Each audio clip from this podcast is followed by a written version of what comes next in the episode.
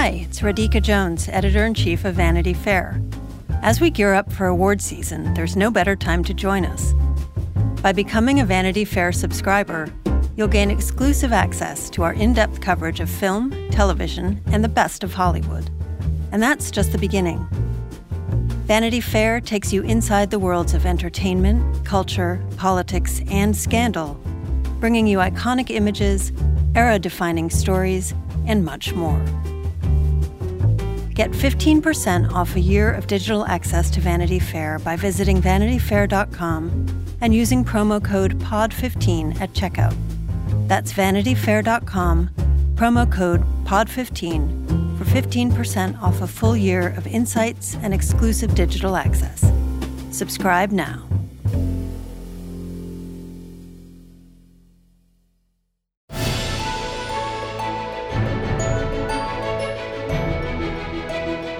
Hello and welcome to Little Gold Men, the award season podcast from Vanity Fair. I'm Katie Rich, the deputy editor of VanityFair.com, and I'm here with our chief critic, Richard Lawson.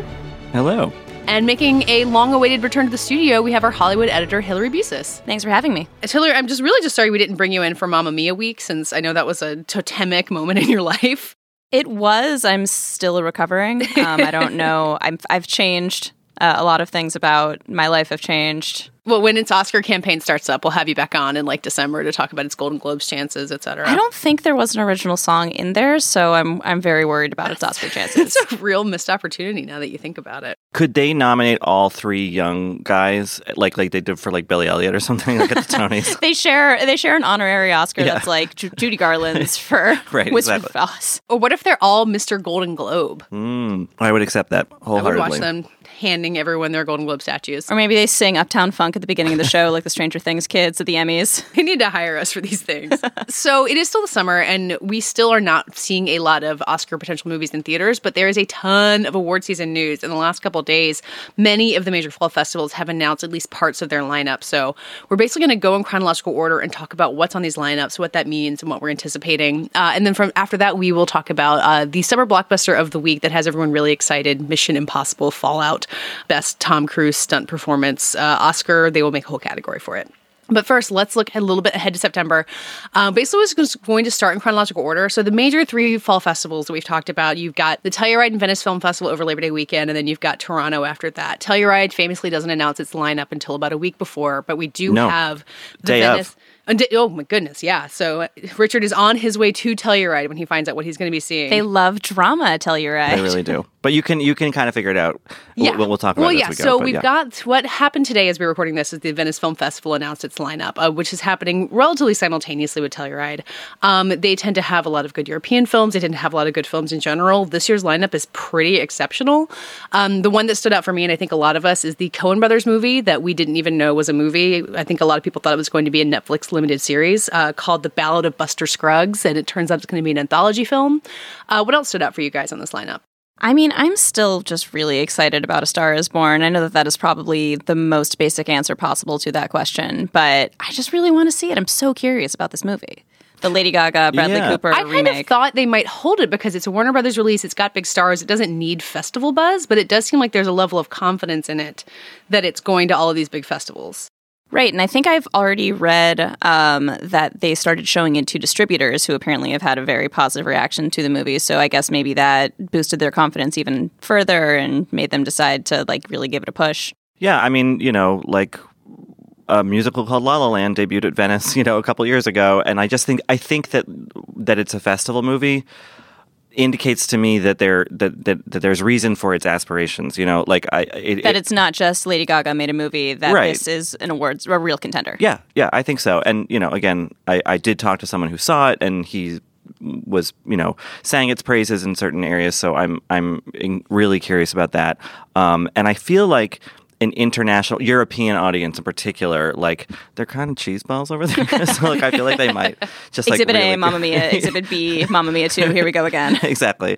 I feel like they really might go for it, and then so it'll, it'll like kick the movie off. Like it, it'll give it some good momentum as it enters the, the fall season. The Hollywood Foreign Press is is the people that gave Lady Gaga her Golden Globe, right? I oh, mean- get ready for her second. Like if she doesn't win it, I think there's gonna they're gonna burn. Mm-hmm. I down think the she already theater. won. I think that they, there's a, there was a press release about that. Uh, all right, Richard, what stood out for you at the Venice lineup? Um, I you know we've talked about we talked about the trailer last week, but I'm really curious about the favorite, the Yorgos Lanthimos movie. Um, but one that kind of snuck in, and I don't know if it's going to be at other festivals, is Paul Greengrass's movie 22 July, which is, um, you know, just a cheery comedy about the Norwegian terror attacks uh, a few years ago. Um, I did speak to a publicist for the movie a couple weeks ago, and she told me that I mean it's her job to tell me it's good, but what she described to me was not just you know it wasn't 90 minutes of like a terrorist attack. It's actually more about what the what norway did afterward to kind of come together as a community and to prosecute the guy who did it. Um, and you know given that he's like a neo-nazi blah blah blah like there's some sadly some really pertinent relevance to today. Um, so i'm really curious about that. And then vox lux which is another musical i think with Natalie There's- Portman. There should just be a musical film festival. I would be there Oh every my day. That's actually a br- brilliant idea.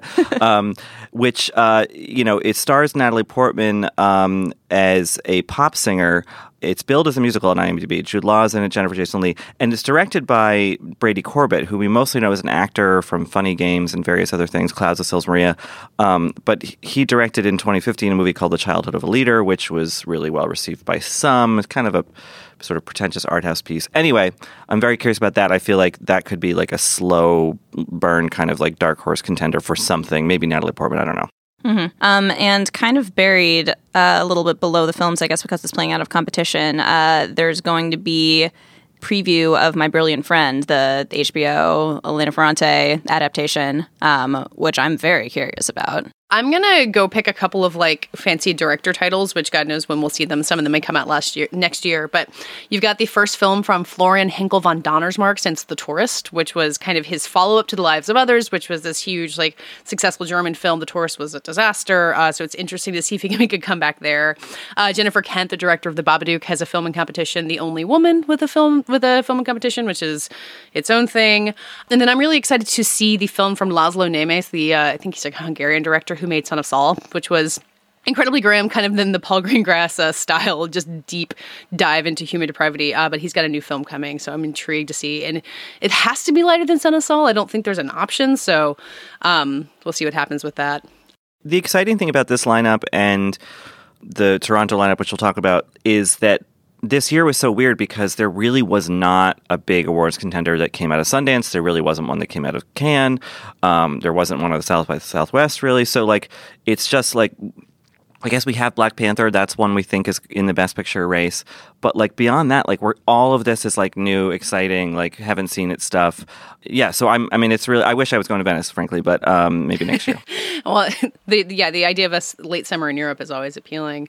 Um, and the, speaking of Cannes, it's notable that you've got several Netflix titles here after Cannes had its whole um, blow up with Netflix this year. You've Yeah. got the Alfonso seems Cuarón pointed, movie. yeah. yeah, you've got the um, Paul Greengrass movie. I think there's a couple. Well, uh, My Brilliant Friend is HBO.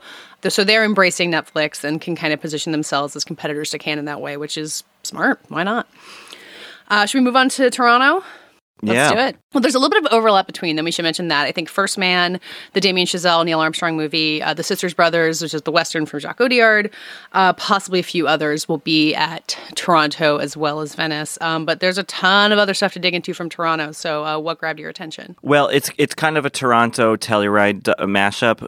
So uh, on the Toronto uh, billing, um, this movie, The Front Runner, directed by Jason Reitman, starring Hugh Jackman, based on the true story about Gary Hart, uh, the politician in the '80s.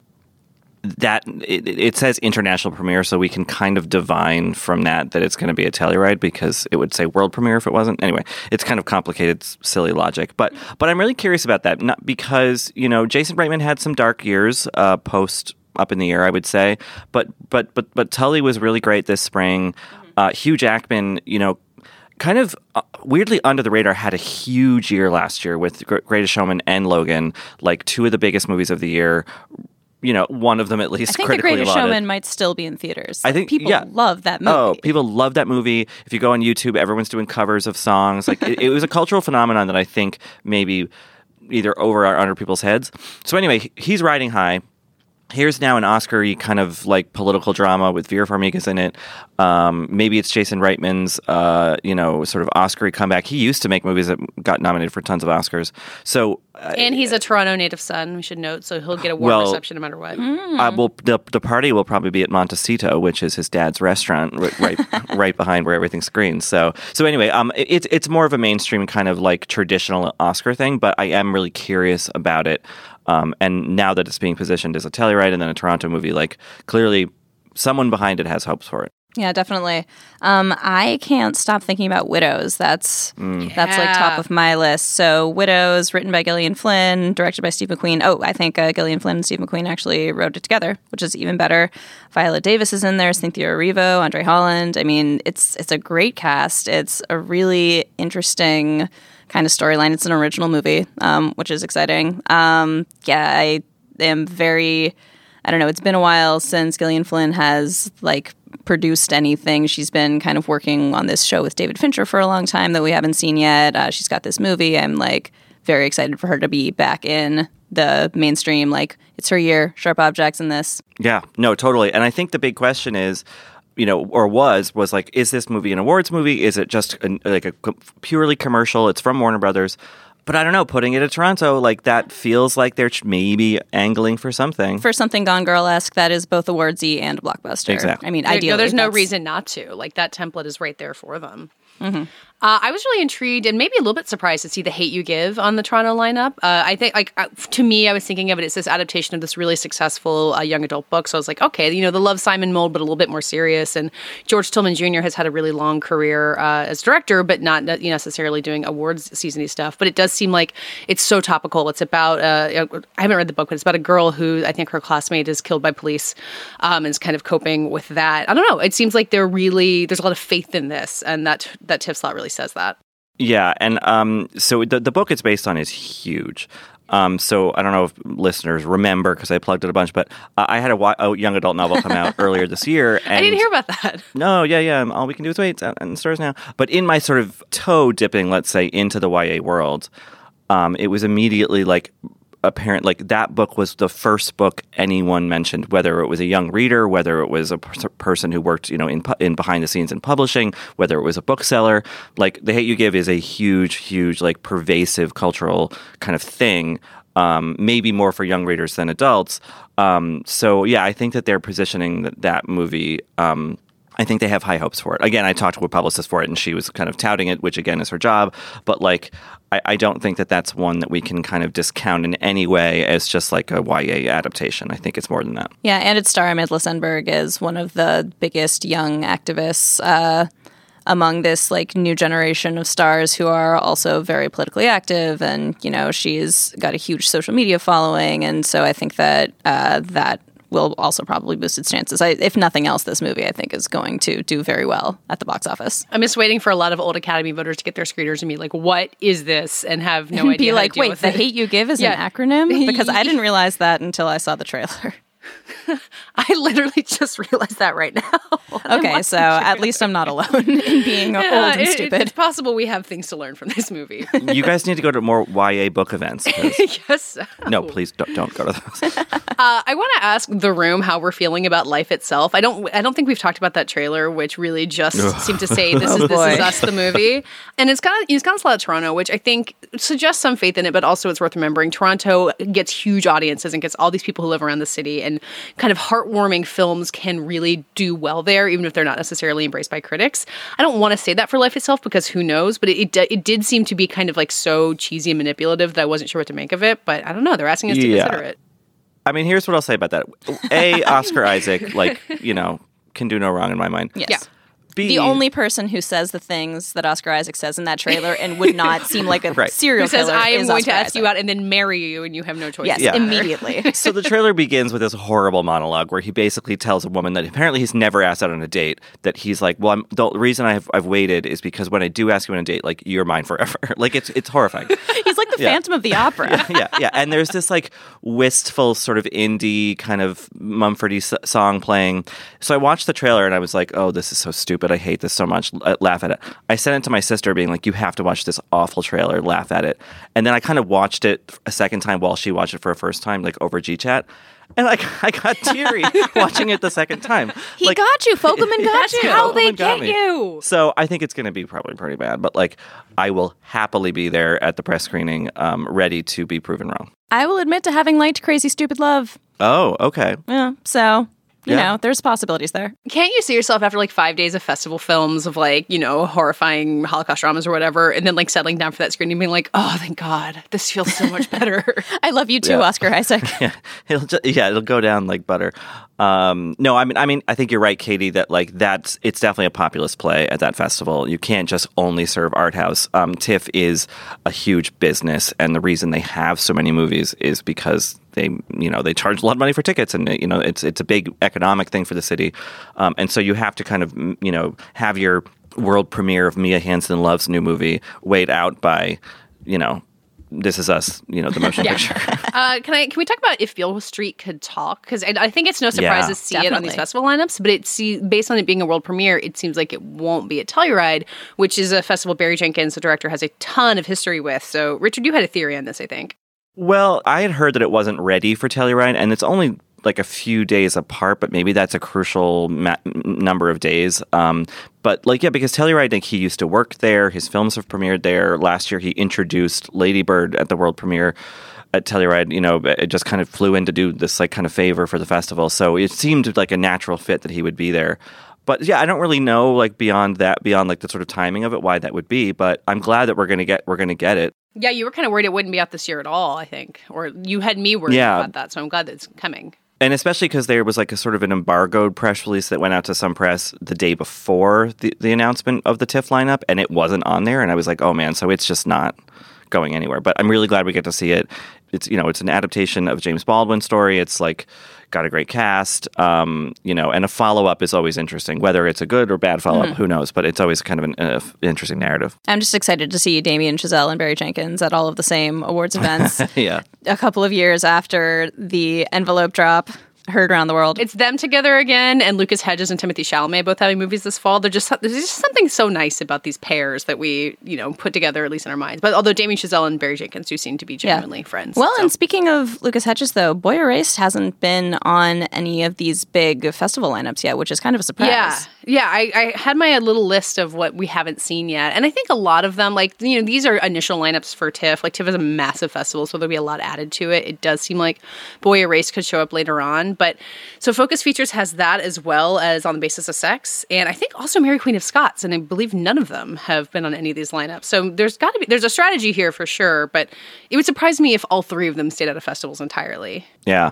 Boy Erased, I feel like, has to play somewhere, if only because it's kind of Thunder has been stolen by um, the Miseducation of Cameron Post, which is another gay therapy movie.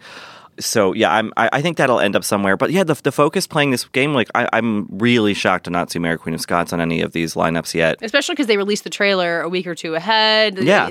And character posters, they seem to be setting it up for a very big Yeah. campaign. Yeah. So I don't know if that means it'll be at AFI, if it'll be at New York Film Festival, or it will just be added later. But you know, I have to kind of halt this conversation because we have not yet talked about the biggest movie at Toronto, which is a movie directed by none other than Sir Trevor Nunn. it's called Red Joan, and it stars Judi Dench as a Russian spy. Oh, wow. is that not the Torontoiest movie you've ever heard of? I mean, is it like is, is the same year as Red Sparrow? Can we handle Red Joan and Red Sparrow? I'm assuming it's a sequel. So like the one, the Jennifer sparrow- Lawrence ages Yeah. into a sparrow ages into a Joan. I'm assuming that's what it's about. that common.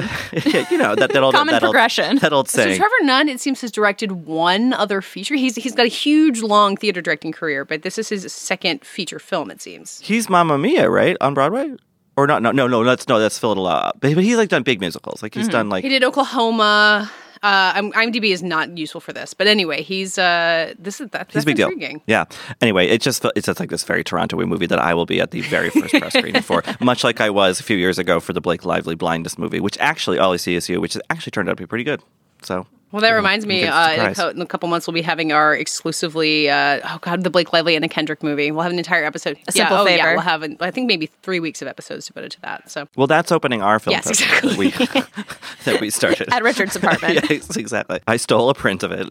the other things I had on my list of things that I was looking for. I'm curious about mid '90s, the Jonah Hill movie that released a trailer yesterday. I think the same day. and did anyone know that existed? I had heard. I didn't until Yeah. I got a release about it. it was kind of like a Ladybird last year where it just sort of Yeah, dropped. But you'd I, heard I had something. heard just that it existed at some point. Someone mentioned it. Um, it does seem to me like that Ladybird model is going to hold. It'll show up at Telluride and then possibly also at TIFF later.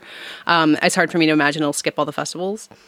Uh, and then I'm still curious about what's going to go on with the Dick Cheney movie. I think we talked about it last week and how it's called Backseat for reasons I can't figure out.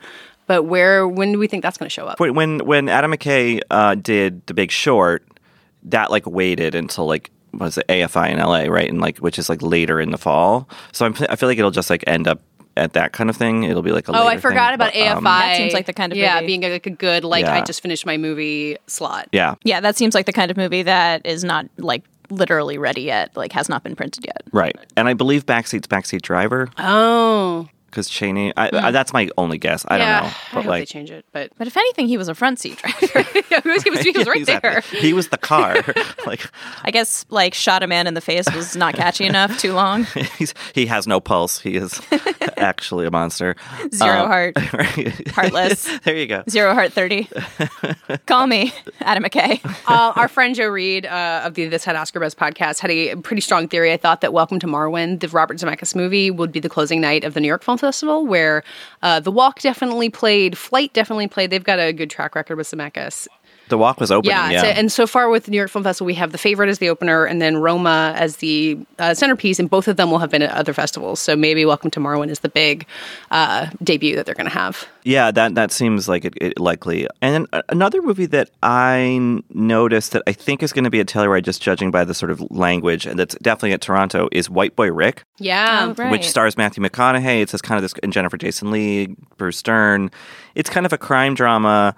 Uh, there's a trailer out for it. It looks kind of gritty. Oh, Brian Ty- Tyree Henry's in it. Does McConaughey play White Boy Rick? No, I believe he's White Boy Rick's dad. Oh no. And I can't find on IMDb who plays the titular Rick. I think it might be a newcomer kid. Um, but anyway, so it's directed by Yann Demange. Dem- Dem- Demange, Sure. Um, who made 71 a couple years ago with uh, Jack O'Connell, which is sort of an, like a Northern Irish, like sort of behind enemy lines thriller that's actually really good.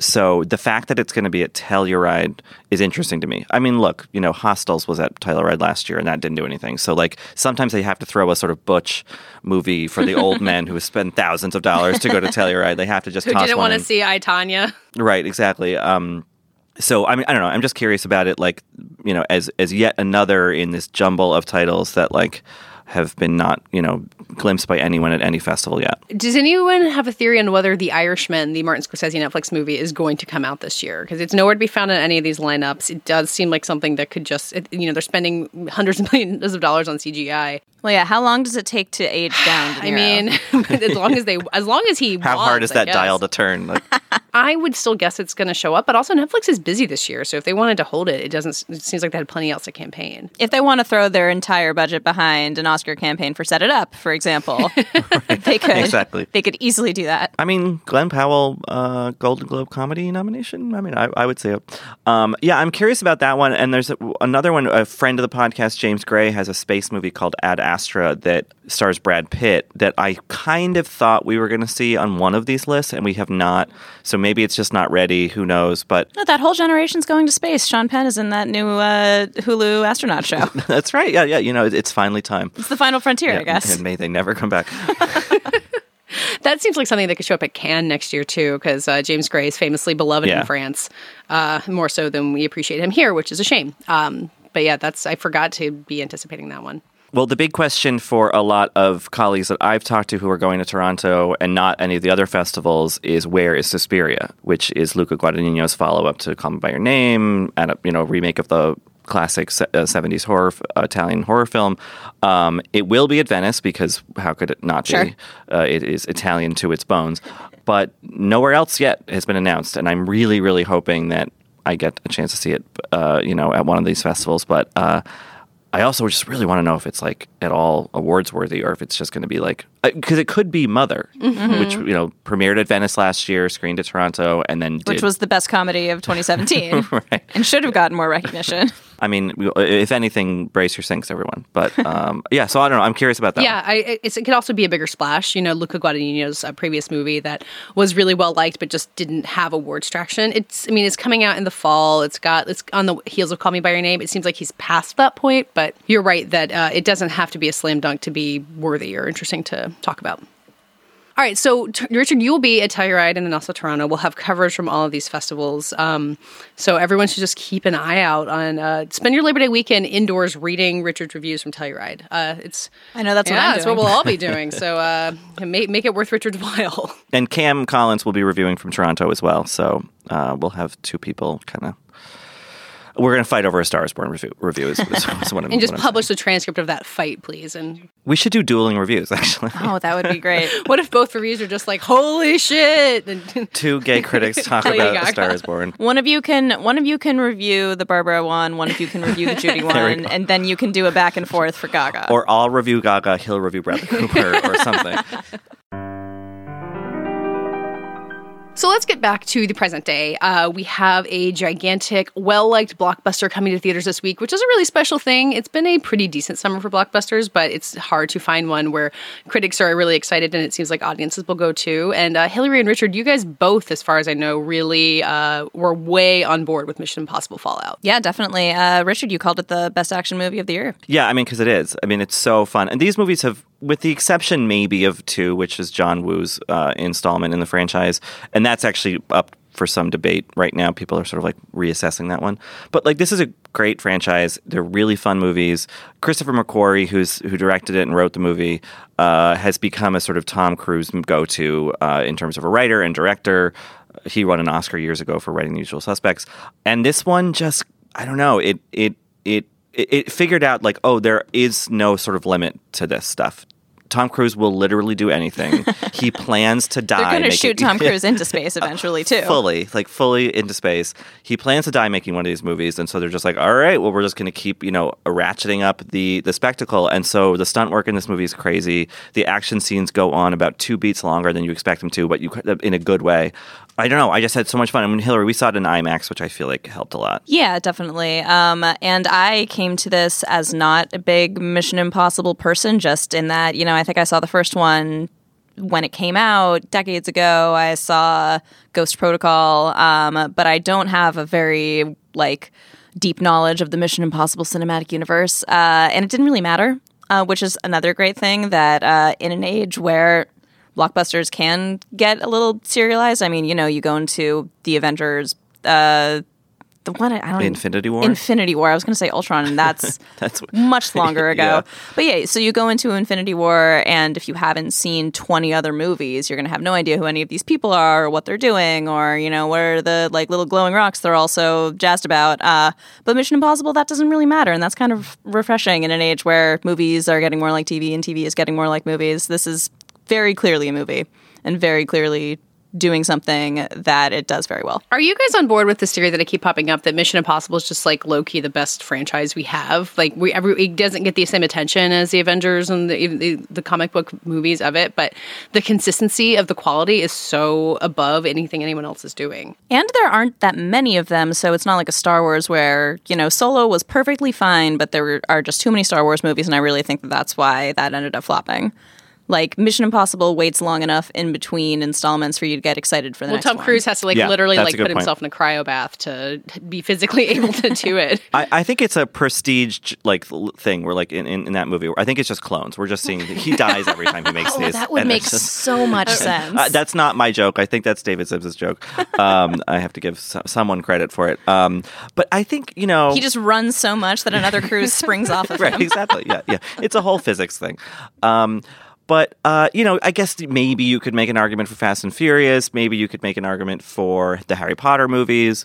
Um, but in terms of extant you know right now original-ish stuff like yeah i, I kind of I, I think that the you know basically from three on and the first one's great too but in it, but the first one's a very different movie. And that's kind of why people are reassessing the second one as this kind of crux point where it turned the franchise into an action franchise versus like a spy thriller which the first one very much is um, so I don't know. Anyway, but uh, yeah, I think that they've been great. They've been great in different ways. Each one, you know, um, Ghost Protocol, which was in 2000, I want to say 13. I think Um, 11. 2011. Gosh, really? How old Are has we come for us? I I just remember I saw two women at the press screening I went to almost literally get in a physical fight over a seat at that screening.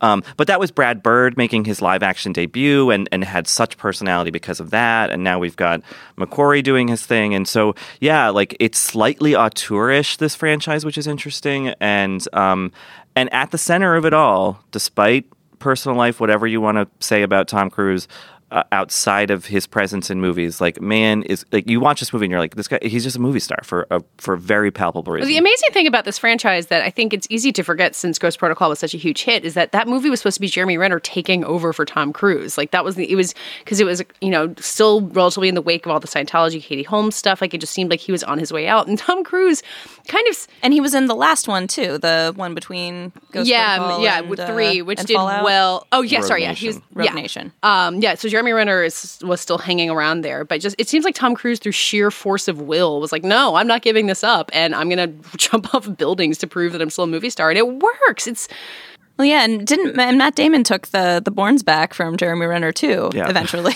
yeah, Renner, yeah, things didn't quite pan out, I guess. Um, yeah, I mean that's the thing. They've they've tried different stuff with these movies. They've added cast members like Jonathan Rhys Meyers as a kind of sidekick, and um, Maggie Q, and uh, Jeremy Renner, and you know, and but he if, he and Ving Rhames have really remained the only constants. And now Rebecca Ferguson has kind of joined that company. She's been and in the Simon last Pegg two. has Her- been in the last three. Simon Pegg, yeah, that was? J.J. Abrams. Yeah. he brought he brought him on. Um, Vanessa Kirby from The Crown is in this one, and I th- And hope- hopefully in the I- next. Yeah, I, there's no reason to think she won't be in the next one. That's not a spoiler, I don't think. They're playing with the the kind of people around him, but it's so clear, especially in this one, that like he, the Tom Cruise, is absolutely the crucial center of this, you know, this franchise. and in 50 years, his hologram will still be starring Yeah, in them, absolutely. doing even more death-defying stunts. Um, is it worth me asking what this movie is about? Certainly not.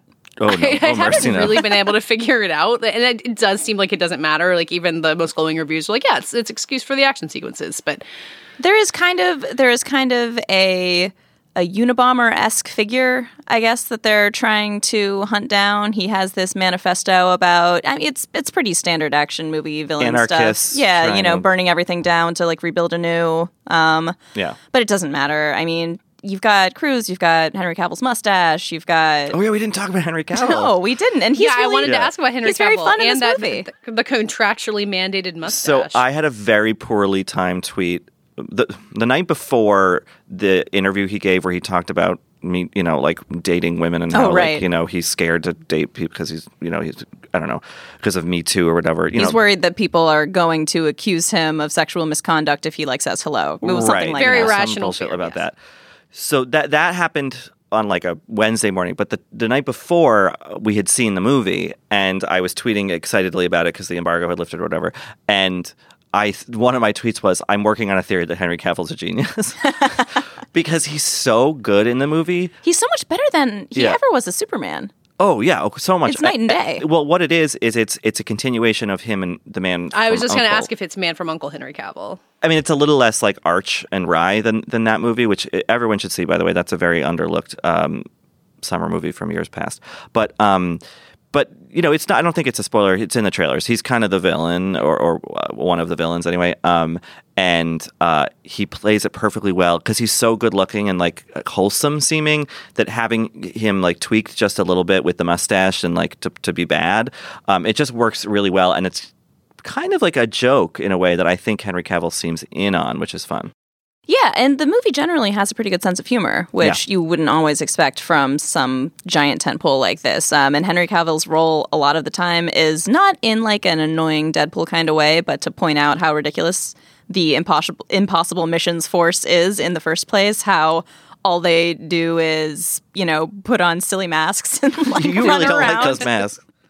I love the masks. I think the masks are so funny. They're so Scooby Doo. Well, I remember when um, Ghost Protocol came out, like they there's a whole scene where they're trying to use the mask and the machine breaks, so they never use the masks at all in that. And it seemed to me like they might be moving away from it in the franchise. But I'm glad to hear that they're sticking with it because I, I think you're right, Hillary, that the the silliness of them is a huge part of the appeal. There's one mask bit at the top of the film that like I will not spoil it, but like it's bizarre. It had me on the floor. It's like a cameo that you're like of all the cameos. um, but uh, it's great, and and I think yeah, you're, speaking to the sense of humor, Hillary, like. I mean, granted, we were at a free press screening, so people are sort of worked up Sure. in a different way. I think there was free popcorn. There was. There was popcorn in this Oh, one, that's uh, which does not always happen. No, that was that was nice.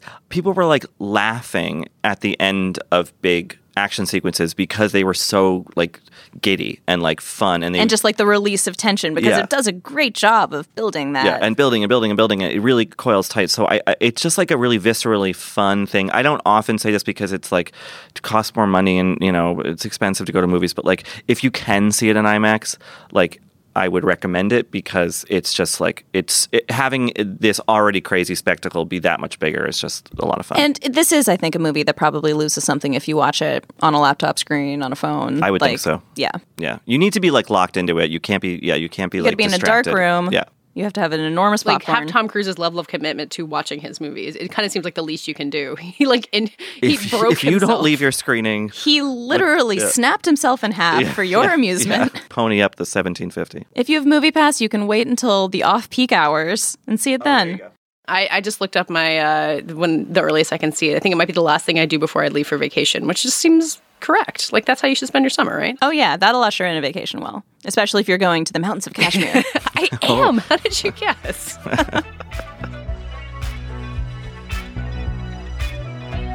That does it for this week's Little Gold Men. Thank you, as always, for listening. Find us on Apple Podcasts. Uh, give us a rating, give us a review, tweet at us, uh, help us build the wor- word. Uh, you can find us all at vanityfair.com, writing about Mission Impossible and awards movies and so many other things. Uh, we're all on Twitter at Little Gold Men and on our own. I'm at Katey Rich, Richard, Rilaws, and Hillary. Hilibuster with two R's because one R was taken. This week's episode was edited and produced by Danielle Roth, and this week's award for the best description of how Red Sparrow turns into Red Joan goes to Richard Lawson. It's kind of complicated, silly logic.